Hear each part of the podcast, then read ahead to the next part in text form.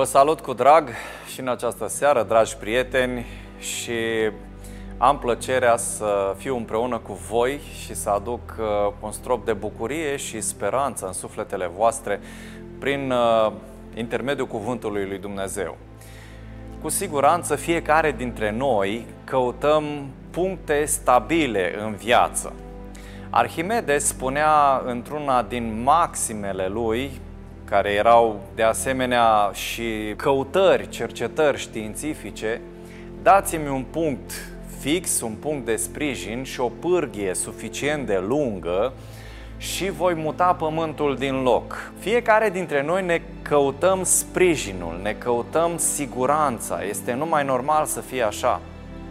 Însă, în uh, oceanul acesta al relativismului, în care plutim de multă vreme, valorile, principiile și lucrurile stabile încep să fie din ce în ce mai șubrezite. E drept că omul are nevoie și de o gândire sceptică, cu ajutorul căreia pui la îndoială anumite lucruri și descoperi lucruri noi. Vă aduceți aminte de perioada copilăriei, când puneați foarte multe întrebări. Vă aduceți aminte de perioada cei care aveți părinți, când copiii erau mici, puneau o sumedenie de întrebări când stau acasă cu copiii de vorbă, de cele mai multe ori îmi pun întrebări. De multe ori sunt atât de obosit de aceste întrebări, pentru că sunt atât de multe încât le spun stop, gata, nu mai. Chiar la anumite lucruri pe care eu deja le consider niște certitudini, ei întreabă de ce. Dar de ce așa? Dar nu se poate și invers, nu se poate ca elefantul să zboare, nu se poate ca un câine să aibă elice deasupra capului, că eu așa am văzut la desene, spun ei, nu? E acel tărâm al îndoielii de care fiecare dintre noi avem nevoie ca să creștem. Însă, dacă relativizezi totul, ajungi într-o incertitudine atât de mare încât pur și simplu devii atât de speriat de existență și atât de nefericit pentru că nu mai poți să te odihnești nicăieri. Mi-aduc aminte când eram copii, urmăream filmele acelea cu Quaterman și cu uh, personajele acelea care au devenit deja clasice pentru cei care au trecut de 35 de ani, în care unii dintre ei cădeau ori în mlaștini, ori în nisipuri mișcătoare – și în dorința de stabilitate, omul care cădea în ochiul acela de nămol sau în ochiul acela de nisip mișcător, se zbătea din ce în ce mai tare, dar cu cât se zbătea mai tare, cu atât se afunda mai mult până când se înneca. Dacă nu avea un element exterior de care să se prindă, sau dacă nu avea pe cineva care să-l ajute să iasă afară, omul acela nu avea nicio șansă să se mai salveze. Relativismul este ca acest nisip mișcător, ca aceste mlaștini care îl afundă pe om din ce în ce mai tare spre neființă, spre nesiguranță, spre distrugere. Dacă ne uităm în jurul nostru, nu prea mai există elemente care să te țină sus, să te țină tare, să-ți țină picioarele pe un tărâm unde să te simți în siguranță. Dacă te uiți în lumea teologiei, relativism. Dacă te uiți în lumea politică, relativism și minciună cât în cape, peste 90 și ceva la sută din tot ce auziți în trâncănelile politice este minciună și demagogie inclusiv lucrurile adevărate, nevoile reale ale oamenilor sunt politizate și ai zice la un moment dat că politicianul ăla îți dorește binele și vrea ca dreptatea și adevărul să triumfe. Da, de unde? El vrea să câștige alegerile. Și după ce le-a câștigat, după aia stați liniștiți, patru ani, domnim, facem tot ce am făcut înainte, bine că v-am fraierit încă o dată și cam așa merg lucrurile. În teologie, în politică, în filosofie.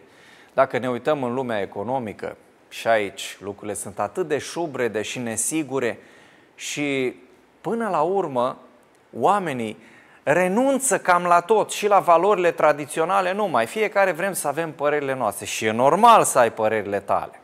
Și omul pendulează, având în minte relativismul acesta, între individualism și comunitarianism.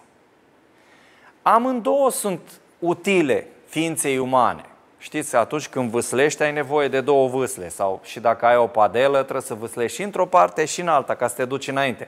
Dacă nu, te învârți în cerc. Avem nevoie și de dimensiunea aceasta individualistă, individuală și de cea colectivă, ca să fim niște oameni echilibrați. Dacă ești doar individualist, riști să te izolezi și să ai un univers destul de limitat. Poți să fii fericit și în bula ta pe care ți-ai creat-o, dar nu poți să spui că descoperi, că ești într-un dinamism, că ești într-o descoperire continuă a lumii și a oamenilor. Ceilalți care cad în extrema aceasta a socializării, a comunitarianismului, riscă să devină tâmpi și să fie ușor manipulabil, pentru că ei nu-și manifestă individualitatea. Relativismul îi duce atunci când este vorba de principii și valori în sfera individualistă și când este vorba de ideologii, în perioadele de criză, în perioadele de instabilitate, se refugiază în ideologii comunitare. Observați că toate sistemele totalitare au avut niște ideologii comunitare. Domnule, toți pentru unul, unul pentru toți, dreptate socială, să triumfe binele comun asupra tuturor celorlalte interese. Am avut și recent perioada pandemiei în care s-a invocat foarte mult binele comun, dar binele ăsta comun era și el unul ideologic și politizat. Asta este clar. Dacă mai vine cineva și îmi spune alte povești, e problema lui. Dar ar trebui să-mi sfidez rațiunea și inteligența ca să, să cred asemenea bazaconii. În momentul în care ești în echilibru, ai sfera aceasta individuală în care gândești, raționezi, ai părerile tale, ai valorile tale și ai și interacțiunea cu comunitatea în care te echilibrezi, vezi și alte păreri, vezi și alte opinii, vezi și alte linii de orientare. Însă acea comunitate este important să fie formată din indivizi care gândesc la rândul lor. Pentru că dacă te conectezi doar cu comunități docile, în stil de turmă, atunci nu este un mare beneficiu pentru tine decât să-ți reconfirmi că ai dreptate sau nu ai dreptate în anumite, în anumite situații sau să te feliciți că nu faci parte dintr-o asemenea comunitate. Sunt atâtea nisipuri mișcătoare în jur, pe de o parte, în relativismul teologic, apoi în minciunile și manipulările uh, politice, apoi dacă ne gândim la ceea ce înseamnă interacțiunea cu anumite grupuri da, care te trag într-o anumită direcție sau alta, dacă ne mai gândim și la media care și social media care au creat un vârtej atât de puternic încât tu ca individ dispari pur și simplu este de-a dreptul halucinant. Nu-ți mai găsești stabilitatea nicăieri. Oricât de mult ai căuta, oricât de mult ai încerca să-ți găsești acei piloni, acel punct de sprijin despre care vorbea Arhimede, prin care poți să muți lumea cu o singură mână, nu-l găsești. Cum poți să-ți găsești acel echilibru? Unde este acel echilibru? De când oamenii au ales să se depărteze de Dumnezeu, n-au mai fost în echilibru. Și au căutat să revină la calmul și liniștea paradisiacă fără Dumnezeu. Și de-a lungul istoriei, oamenii au încercat, foarte mulți dintre ei, să-și găsească pacea și echilibrul fără Dumnezeu. Și în căutarea unui pământ stabil, au creat nenumărate religii, nenumărate ideologii, bazate pe principii care ghiciți de unde erau luate, tot din legile lui Dumnezeu și din principiile lui.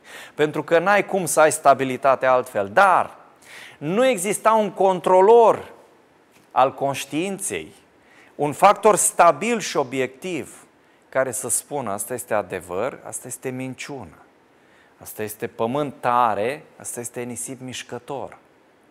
Dacă relativizezi totul, atunci ajungi să trăiești într-o nesiguranță existențială continuă. Dumnezeu le-a spus primilor noștri părinți, uite, vă las libertate totală. Puteți să mâncați din toți pomii din grădină. Doar dintr-unul singur nu vă dau voie să mâncați. I-a pus în fața unei alegeri și le-a pus înainte ce este bine și ce este rău.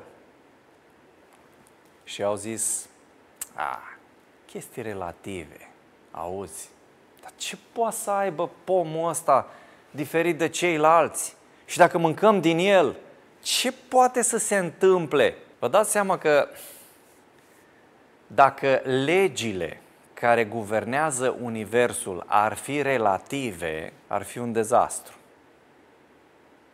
Ce s-ar întâmpla dacă gravitația n-ar mai funcționa la noi pe Pământ câteva zile? Ce s-ar întâmpla dacă legile fizicii ar fi cu totul pe dos? Totul s-ar dezintegra. De ce? Pentru că ele trebuie să fie constante. Nu poți să mergi cu relativismul acesta în anumite domenii care asigură acea stabilitate și acea coerență a existenței și a ordinii în cosmos, între planete. Nu poți să relativizezi tot.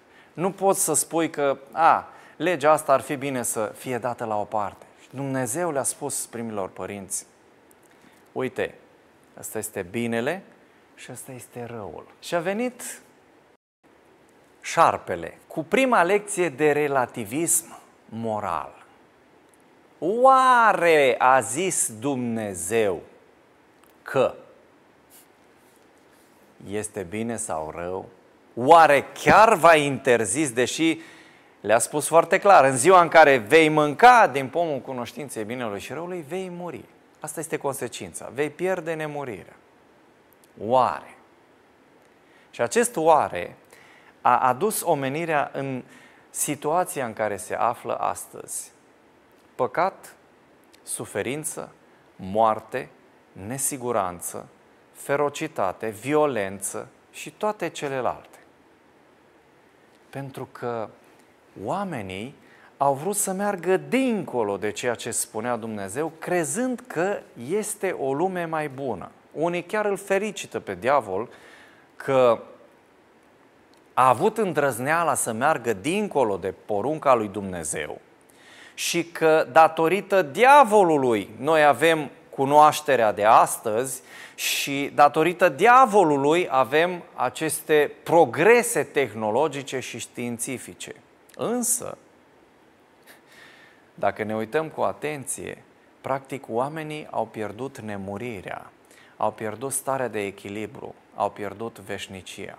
Și ce îți folosește să trăiești printre rachete și computere și calculatoare dacă ai o viață limitată? Doar elementul ăsta luați-l în calcul. Restul sunt mai puțin importante. Cât cântărește ceea ce avem astăzi în comparație cu veșnicia? Să trăiești veșnic, să nu mori niciodată să nu mai îmbătrânești niciodată, să nu te mai îmbolnăvești niciodată, să trăiești pentru totdeauna. Să ai posibilitatea să cunoști, să explorezi tot ceea ce a creat Dumnezeu. Însă oamenii au relativizat adevărul lui Dumnezeu și au zis, oare chiar n-are dreptate șarpele? Ce ar fi să încercăm? Și au încercat. Și în loc de a ajunge mai sus, au ajuns să vadă că răul este rău. Au ajuns să vadă că răul este rău. Și în felul acesta, existența a devenit una nefericită, una plină de sânge, de durere, de suferință, de moarte, de răutate. Cui a folosit această creștere? Cui a folosit acest relativism? De ce spun lucrurile acestea? Pentru că în zilele noastre postmodernismul se bazează pe acest relativism dus la extrem. Așa cum am spus, mai menționez încă o dată, uneori îndoiala te ajută să cunoști, să crești. În domeniul cercetării este super ok, dar în domeniul valorilor și a principiilor este un dezastru. Pur și simplu nu mai poți să pui piciorul nicăieri pe tare, totul este mișcător. Nu știi ce să iei. Totul este bun, totul este rău. Dacă întrebi pe cineva, este bun sau rău războiul? A, păi stai să vedem că există război de apărare, există război de cucerire și începe de aici să se ramifice totul.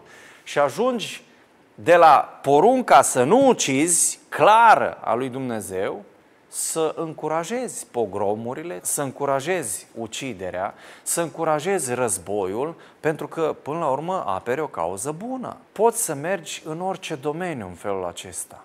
Nu mai găsești stabilitate nicăieri. Totul este permis în anumiți termeni, condiții și situații. Până să apară tehnologia, ideile, conceptele și ideologiile se propagau foarte încet. Până să apară tiparul, se dispersau și mai încet. Și în felul acesta oamenii trăiau în niște enclave culturale, spirituale, religioase, politice, în care lucrurile erau greu de schimbat. Nu puteai să schimbi mentalitatea unor oameni decât, eu știu, dacă apăreau niște situații dramatice, niște calamități, niște războaie, niște elemente care să-i scoată din sfera aceea de confort sau de valori pe care și le creaseră. Odată cu descoperirea a noi tehnici de comunicare, lucrurile s-au complicat și în același timp s-au accelerat. Informațiile circulă foarte repede, și bune și rele. Fake-urile, de asemenea, circulă foarte repede și în felul acesta oamenii ajung să nu mai fie atât de stabili în ceea ce privește credințele lor, ideile lor, principiile lor și valorile lor. Dacă e să vorbim de societatea agrară, când omul era legat de pământul lui, de moșia lui, de casa lui, de familia lui, de satul lui, unde lucrurile erau țintuite acolo foarte clar, înțelepciunea venea de la generațiile în vârstă, care cunoșteau, care aveau experiență. Ei, acum lucrurile stau cu totul și cu totul altfel poți să primești informație de la un om foarte inteligent, dar de regulă ăștia nu sunt foarte vehemenți. Sau poți să primești informații false de la toți tâmpiții și parveniții intelectuali de pe internet, care îți livrează și care sunt atât de insistenți în crearea unei imagini, încât pur și simplu zici, bă, și prostul ăsta are dreptate. Spunea Lenin că o minciună poate să devină adevăr dacă este suficient de mult repetată. Așa că, până la urmă, tehnicile acestea și personajele acestea care transmit informații, din păcate, foarte multe dintre ele eronate, au devenit cei care influențează opinia și creează instabilitate în toate direcțiile. Pe de altă parte, sunt și acele dezinformări intenționate la nivel oficial, pentru că dacă ai pierdut turma de mână și nu mai poți prosti, e o mare problemă. Nu mai ai mână de lucru, nu mai ai fraieri care să te urmărească, nu mai ai fraieri care să te voteze, nu mai ai fraieri care să cotizeze la o biserică sau la alta. Pierzi prostimea și atunci cum poți să o readuci înapoi? Prima dată un frici, și apoi îi dai povești și idealuri și tot felul de promisiuni. Și așa este mecanismul care îi aduce din nou în nisipuri mișcătoare pe oameni. Și acolo manipulatorii joacă cel mai bine. Când omul este gata, gata să se, să se afunde și să moară, îi mai dai câte un băț, îl mai tragi un pic de păr afară, îl mai lasă să ia aer, după aia îl lași iară să se afunde și după aia iară strigă disperat, scapă-mă, scapă-mă. Și în felul ăsta s-au creat, dragii mei, aceste viduri de regim politic, de stabilitate existențială, prin care oamenii să ceară ei înșiși regimuri totalitare. Dacă faceți un sondaj de opinie sau dacă vă uitați pe internet la ceea ce gândesc canadienii și americanii, la ora actuală s-ar putea implementa un socialism de clasa întâi. De ce? Pentru că s-a șubrezit democrația, a rămas doar carcasa din ea, însă în rest e un, un comunism din ăsta mascat și acolo.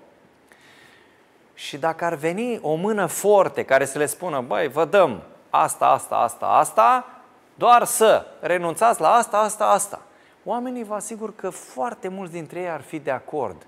Pentru că libertatea, așa cum spunea și Freud, presupune o anumită responsabilitate și o anumită independență condusă de inteligență, prin care tu să faci anumite eforturi coordonate ca să ieși și să trăiești ca ființă liberă.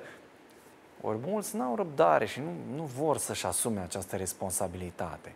Și o cedează mâna altora. Păi îmi dai zahăr și ulei? Nici o problemă. Îmi scazi prețurile, te votez, nici o problemă. Nu contează că după aia 4-5 ani te-a strâns de gât. Și acum observați că de ușor suntem duși de nas cu teoriile astea ale ieftinirii și... De ce? Că vine campania electorală, dragii mei. Dar unde au fost inițiativele astea când îți ardea cuțitul la os? Unde au fost? De ce n-au venit mai devreme? Pentru că nu era campanie electorală și statul a câștigat bani de acolo, din supraprețurile acelea s-a îmbogățit și a zis, lasă că de ulei aveți nevoie de pâine, aveți nevoie de lapte, aveți nevoie de alimentele astea de bază, aveți nevoie, oricum le cumpărați. Și când vin alegerile, scădem un pic prețurile și v-am prostit din nou de cap, pentru că ieftinile sunt temporare, nisipuri mișcătoare.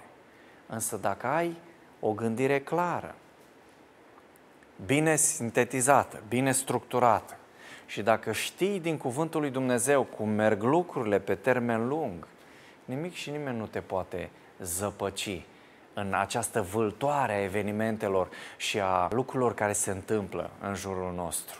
Atunci când ucenicii au dorit venirea împărăției lui Dumnezeu și au dorit și ei, cum ne dorim noi, anumite facilități și anumite avantaje.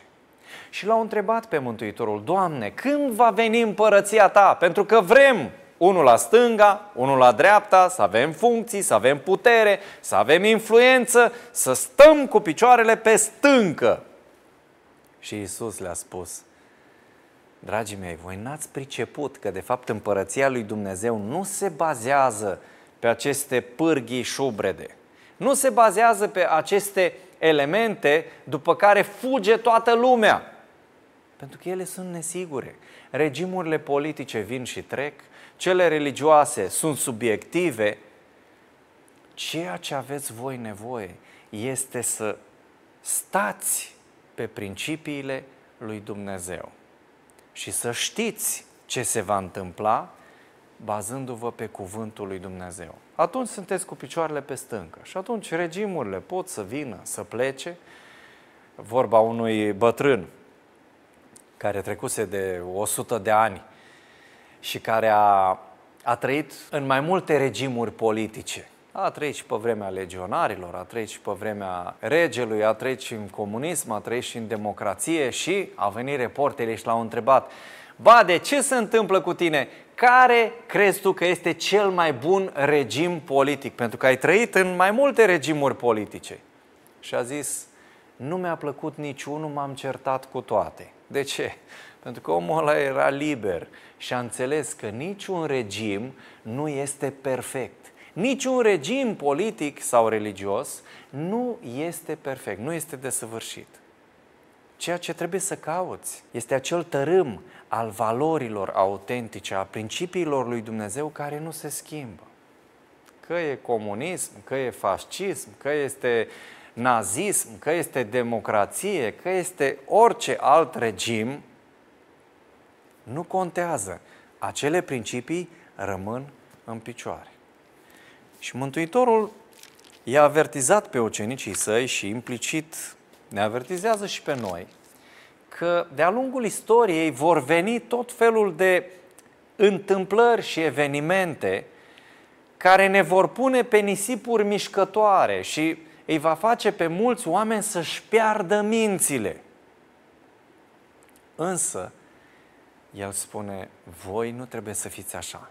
Trebuie să vă găsiți stabilitatea, trebuie să vă găsiți acel echilibru care vă ajută să rămâneți în picioare. După ce au întrebat, spune-ne când se vor întâmpla aceste lucruri și care va fi semnul venirii tale și a sfârșitului veacului acestuia, Iisus le-a răspuns, băgați de seamă să nu vă înșele cineva.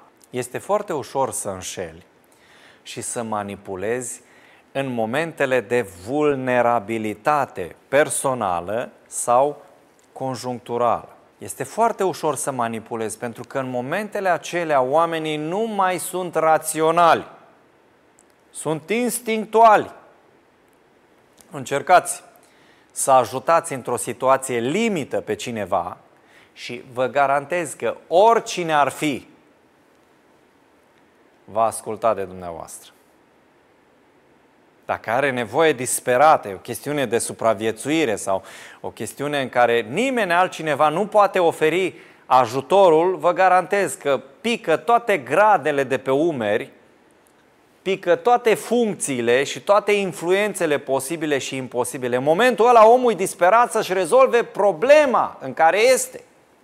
Dacă se neacă și nu știe să înnoate, poate să fie președinte. Îi spui, domnule președinte, prinde bățul ăsta de aici sau eu știu, kinga asta și te ascultă. De ce? Pentru că vrea să supraviețuiască și depinde viața lui de tine, de ajutorul tău. În momentul ăla ești lider. Ei, în momentele de criză, cel care vine cu soluția sau cel care spune că are soluția, conduce. Prea puțin sunt aceia care știu să noate sau să iasă singuri din situația respectivă și care să spună, da, într-adevăr, uite aici, uh, lucrurile se pot face și altfel. În momentele acelea ești disperat să ieși din situația de criză. Și dacă cineva creează sau profită de situația aceea de criză, poate să facă aproape orice cu oricine.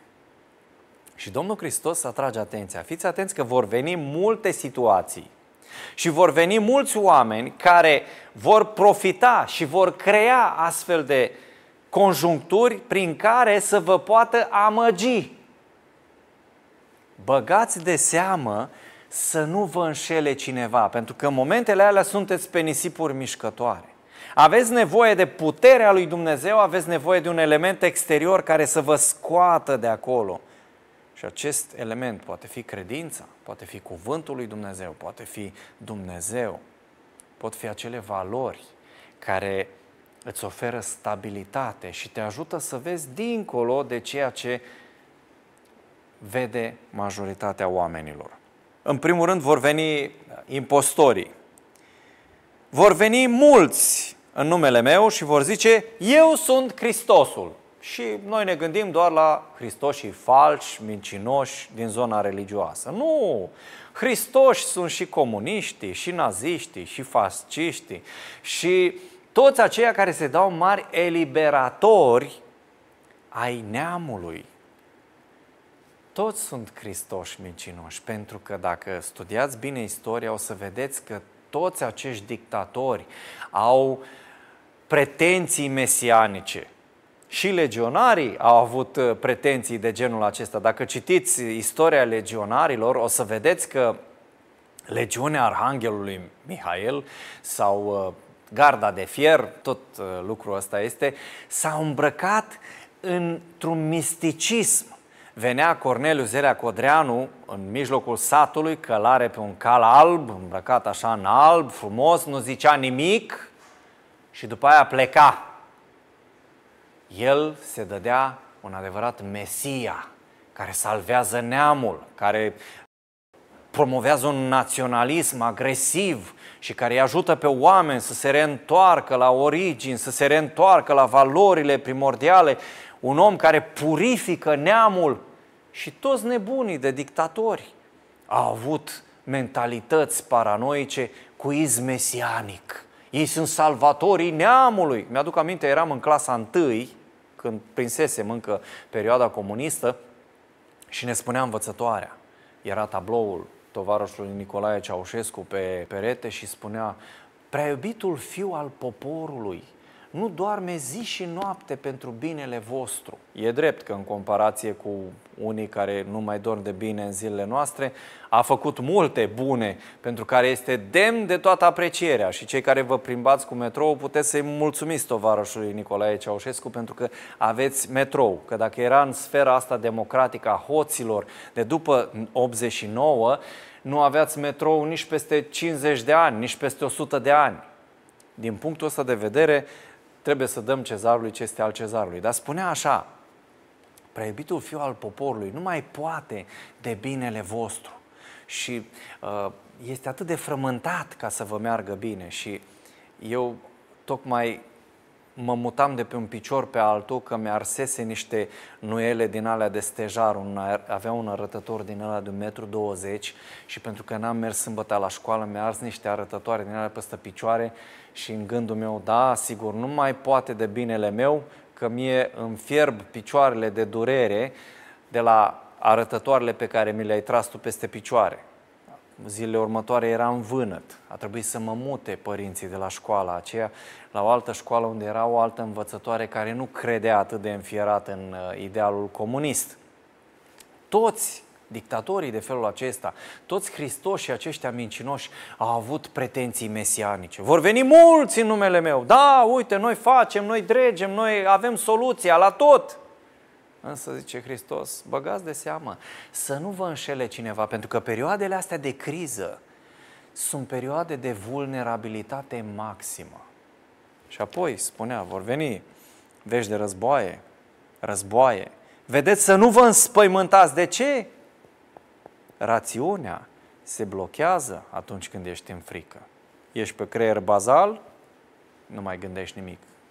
Călărețul se blochează și ești ca un animal pe supraviețuire, în stânga, în dreapta, să vezi pe cine poți prinde, pe cine poți uh, exploata, de la cine poți lua ceva, nu mai ești rațional. Zice, vedeți, să nu vi se tulbure inima, să nu vă înșele cineva, să nu vă înspăimântați, rămâneți raționali în credință.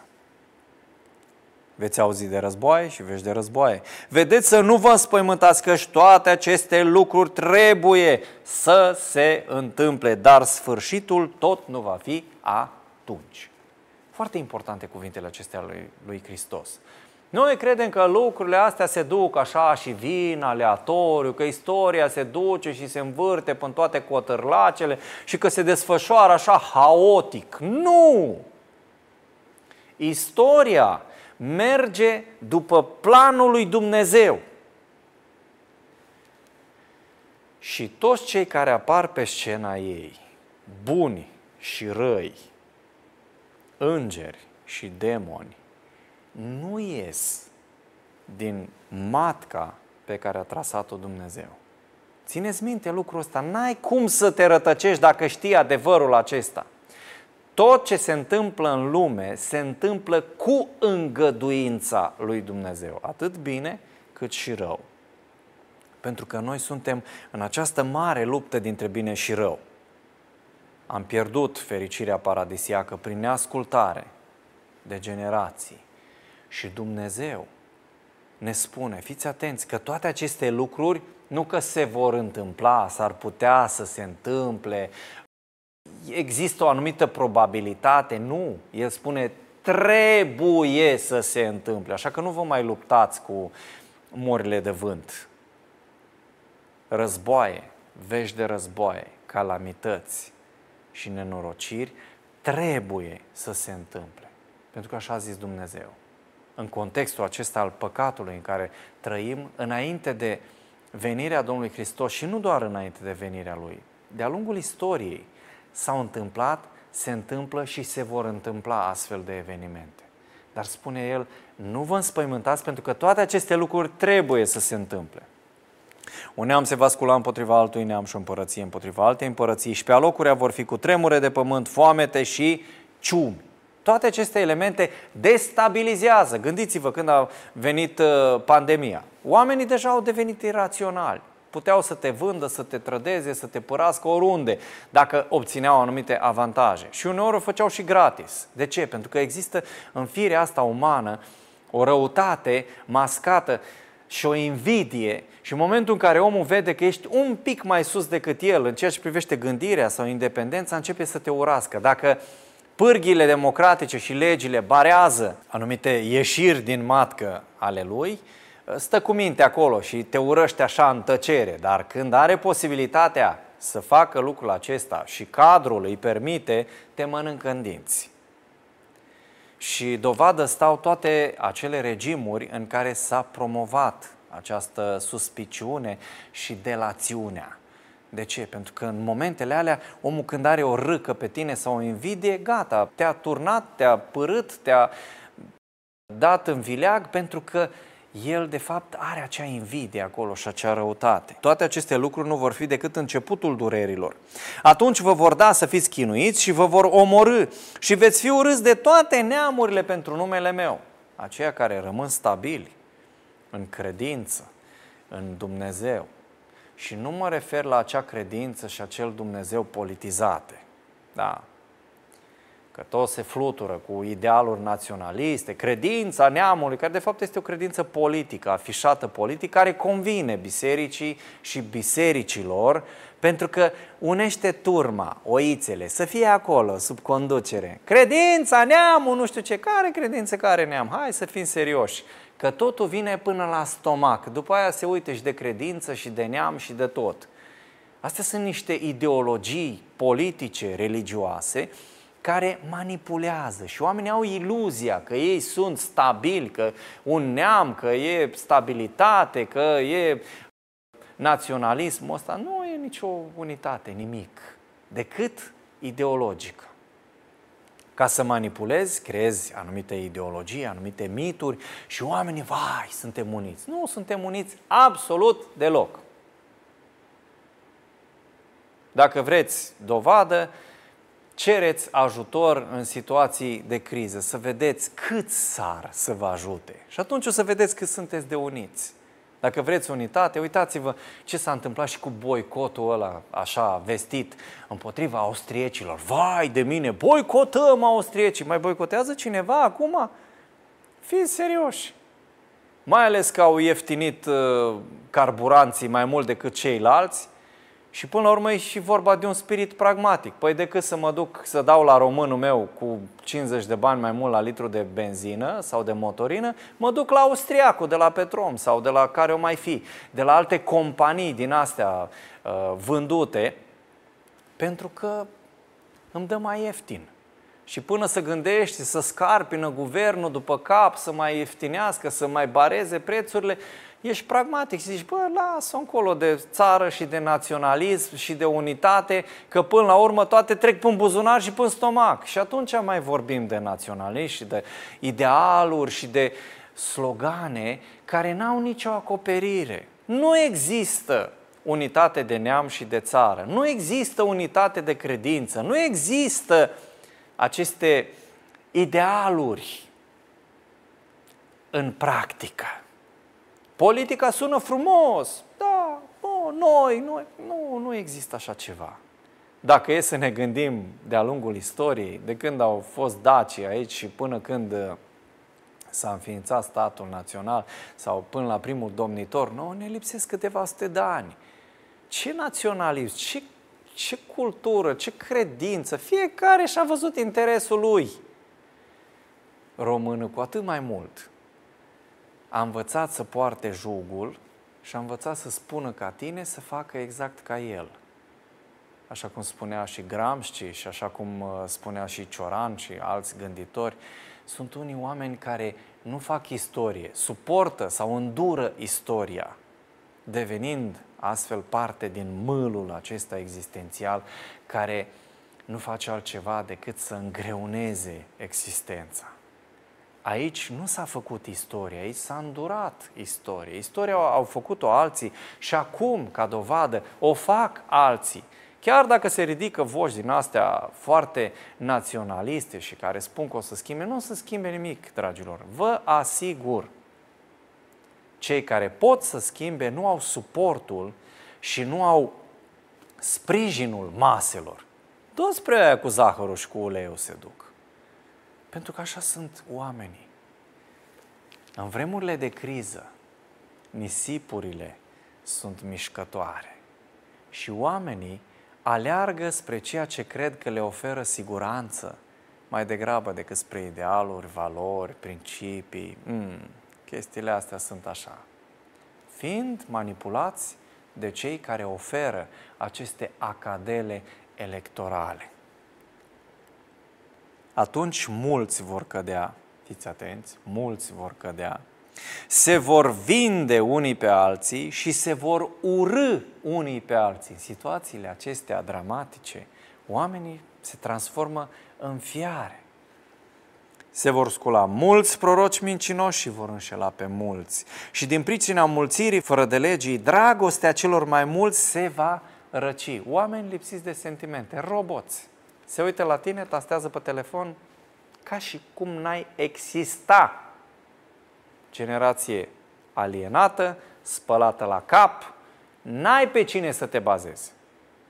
Umanitatea este din ce în ce mai robotizată, din ce în ce mai gri, din ce în ce mai puțin îmbibată de emoții, de sentimente, de dragoste. Da, de unde? Dragostea celor mai mulți se va răci. Cu alte cuvinte, oamenii vor deveni de fier. Te uiți la el, nu mai, nu mai are empatie, nu mai are dragoste, nu mai are nimic. De ce? Pentru că primează interesul personal și idealurile comunitare. Apoi, dar cine, spune Domnul Hristos, dar cine va răbda până la sfârșit, va fi mântuit. Aici este un adevăr foarte dureros, pe care nu mulți îl pot digera. Că la un moment dat existența nu va mai deveni una democratică în care lucrurile depind de voința ta, nu. Va fi atât de grea încât doar cine va răbda, va fi de răbdat, nu de schimbat ceva.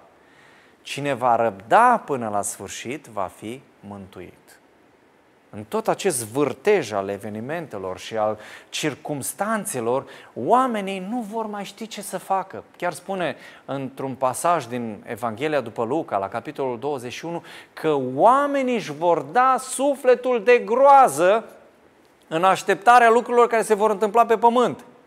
Adică vor nebuni. Nu va mai face sens nimic din ceea ce se întâmplă în lumea noastră. Nu vei mai găsi niciun ideal pentru care să lupți în care să poți schimba ceva, totul ți se frânge, totul ți se taie în față. Și nu mai ai decât suportul divin. Te prinzi cu putere de brațul lui Dumnezeu, nu a unui Dumnezeu politizat, politic, nu a unei mitologii ideologice, nu a unei religii politizate, nu despre asta vorbim, ci de Dumnezeul Creator de Dumnezeul pe care îl găsești în Scriptură, de Dumnezeul pe care îl descoperi în fiecare zi, de acel Dumnezeu care nu are alt interes de la tine decât mântuirea ta. Pentru că toți ceilalți Dumnezei și toți ceilalți Mesia și Salvatori care apar în lume dau cu virgulă toți au un interes în spate, toți vor să-ți vântă ceva, toți vor să te atragă în partidul lor, în biserica lor, în religia lor, în businessul lor, toți au un interes de la tine. Și așa frumos îți vorbesc despre toate și tot și nimic. Și când tragi dungă, bă, dar stai, că iară am luat o țeapă. Iară m-a fentat, iară m-a păcălit, dacă îți dai seama. Dar sunt unii care se duc în naivitatea aceasta și nici măcar nu își dau seama că sunt duși cu preșul, până când e prea târziu. Vă băgați de seamă, spune Mântuitorul, să nu vă înșele cineva, pentru că în vârtejul acesta, în nisipurile acestea mișcătoare, foarte mulți vor cădea. Care este elementul de stabilitate? Ce poate să-ți ofere satisfacție și o direcție în ceea ce privește principiile, moralitatea, în ceea ce privește viziunea cu privire la viitor. Versetul 14. Evanghelia aceasta a împărăției va fi propovăduită în toată lumea ca să slujească de mărturie tuturor neamurilor. Atunci va veni sfârșitul. Sfârșitul acesta poate veni sub forma unui escaton sau sub forma unui telos. Escatonul aduce sfârșitul cu calamitățile, cu evenimentele dramatice. Telosul aduce cel, scop, țintă, o nouă existență. Dacă existența ta se bazează pe ceea ce spun ceilalți, pe imitarea celorlalți, vei fi totdeauna în nesiguranță, vei fi totdeauna nefericit. Dacă existența ta se bazează pe ceea ce spune Dumnezeu, atunci nimic și nimeni nu-ți va putea tulbura pacea și liniștea interioară. Avem acești doi timpi ai ființării, individualismul și elementul social. Avem nevoie și de unul și de celălalt. Nu cădeți în extreme.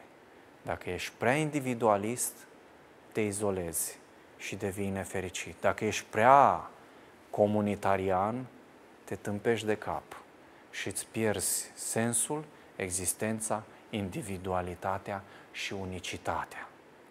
Ai nevoie de elementul acesta al personalității, ai nevoie de comuniune, de părtășie cu ceilalți și toate astea trebuie să fie în echilibru. Iar echilibrul vine de sus, nu de jos. Când există acea relație cu Dumnezeu, când tu te bazezi pe ajutorul Lui, pe puterea Lui, atunci ești în echilibru. Sinele este în echilibru, relaționarea cu ceilalți este în echilibru.